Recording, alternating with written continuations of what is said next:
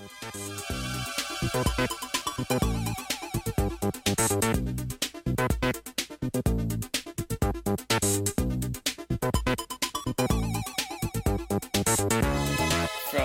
Tokyo, Japan, I'm Frank Ling, and you're listening to the Grok Science Show. That's right, it's a weekly look at the world of science, technology, and the way they affect our daily lives. Coming up on today's show, Mr. Thomas Serval joins us to talk about Care OS, a digital platform for our bathrooms. So stay tuned for all this here on the Grok Science Show.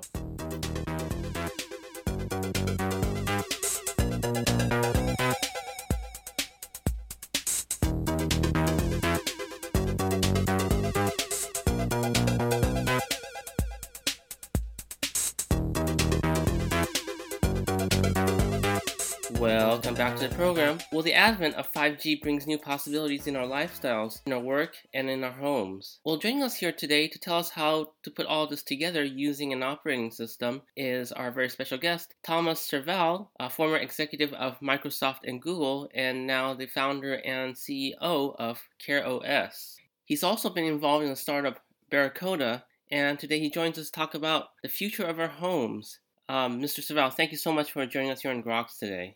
Thank you, Frank. So you've had an exciting and diverse career. Uh, you're also involved in smart devices for our homes. Uh, you know, what is your inspiration, and what do you see in the future of our bathrooms? Again, thank you for having me. Well, I uh, I like to solve my day-to-day problems, so I started being interested in the digital bathroom five years ago, and I started uh, a company called Kolibree where uh, I had a daughter that didn't brush her teeth, and I was thinking that might be an app to solve this problem. So I didn't find the app, so I invented an app and device that you can find now in the Apple stores under the Colgate brand that uh, allows parents to check whether their children have brushed their teeth correctly and make the experience fun. And we were very successful with this venture uh, because we had the first sneak peek uh, on what was uh, happening inside the bathroom. And we realized bringing digital services inside the bathroom would can change uh, people's behavior to the best. And we uh, we saw when we started CareOS two years ago uh, a big difference between kids who had no problem bringing a, a, smartphone or a tablet inside the bathroom and following everything that they do, and adults who are always afraid to let the smartphone fall into the sink or, or the tablets being damaged. And uh, we had a huge drop of usage of uh, connected device inside the bathroom.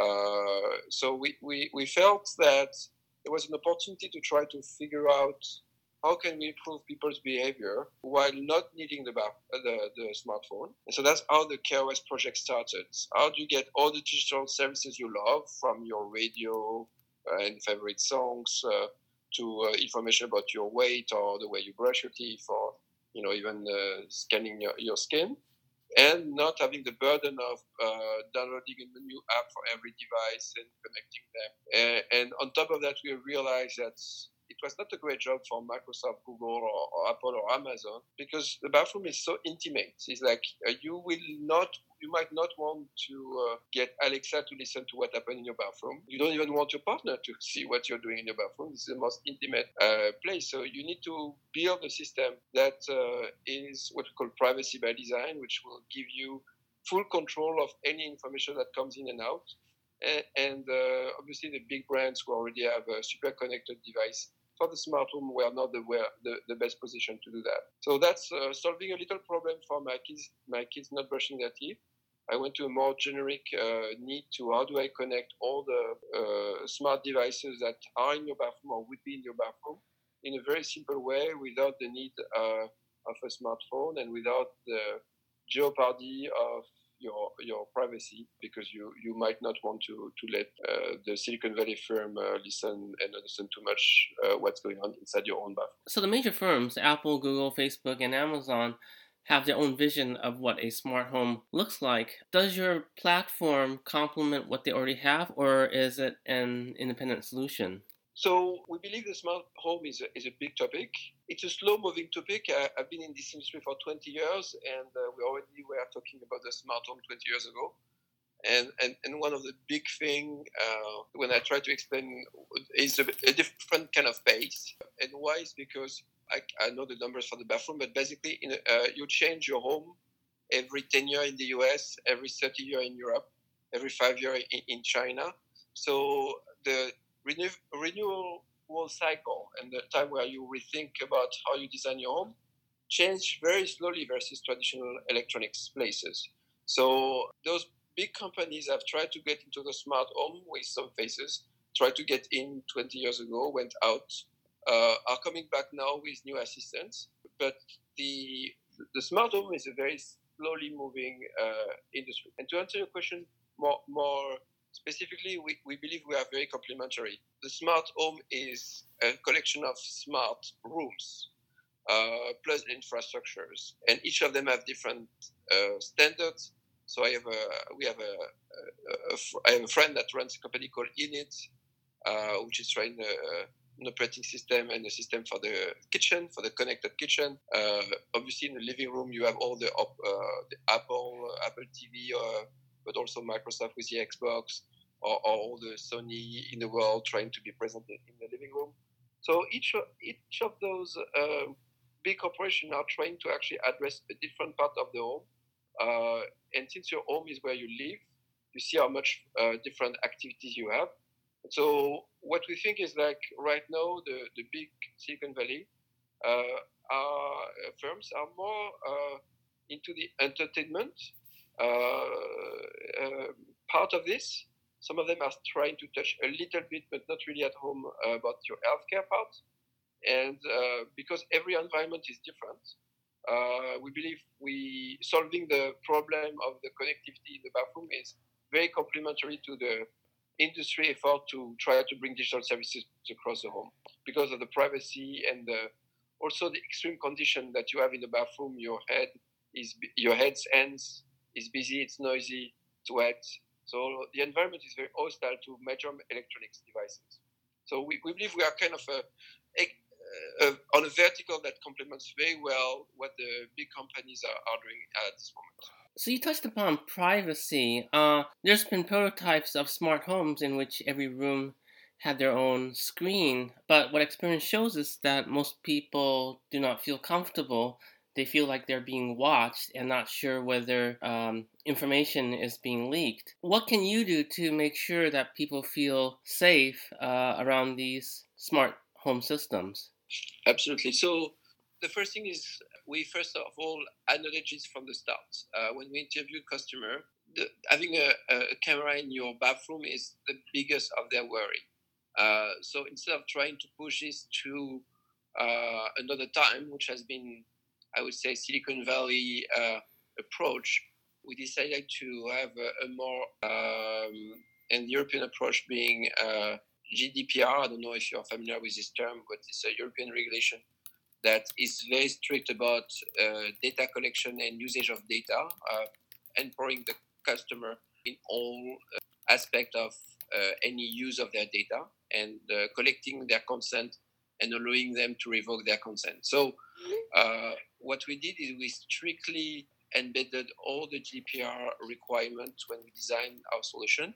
By design, no data found outside of your bathroom without your conscious consent. And this consent will be revocable at any moment.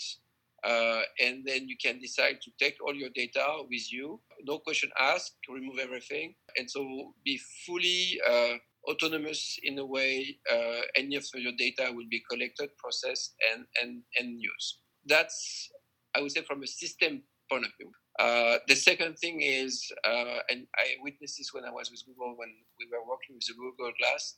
The, ve- the second very question is we need to make sure that it's physically impossible to do uh, and collect information without your knowledge. So instead of having a camera that watches you all the time, we have a camera that you can turn on and off with a mechanical uh, power and a mic that you can turn on and off, and you have a visual sign that something is happening. And um, uh, so that's really like having visual, mechanical uh, system that uh, fully empower the customer to control uh, what they are doing. The third aspect is the flow of data. Uh, the design of the CareOS system doesn't allow you to get data out.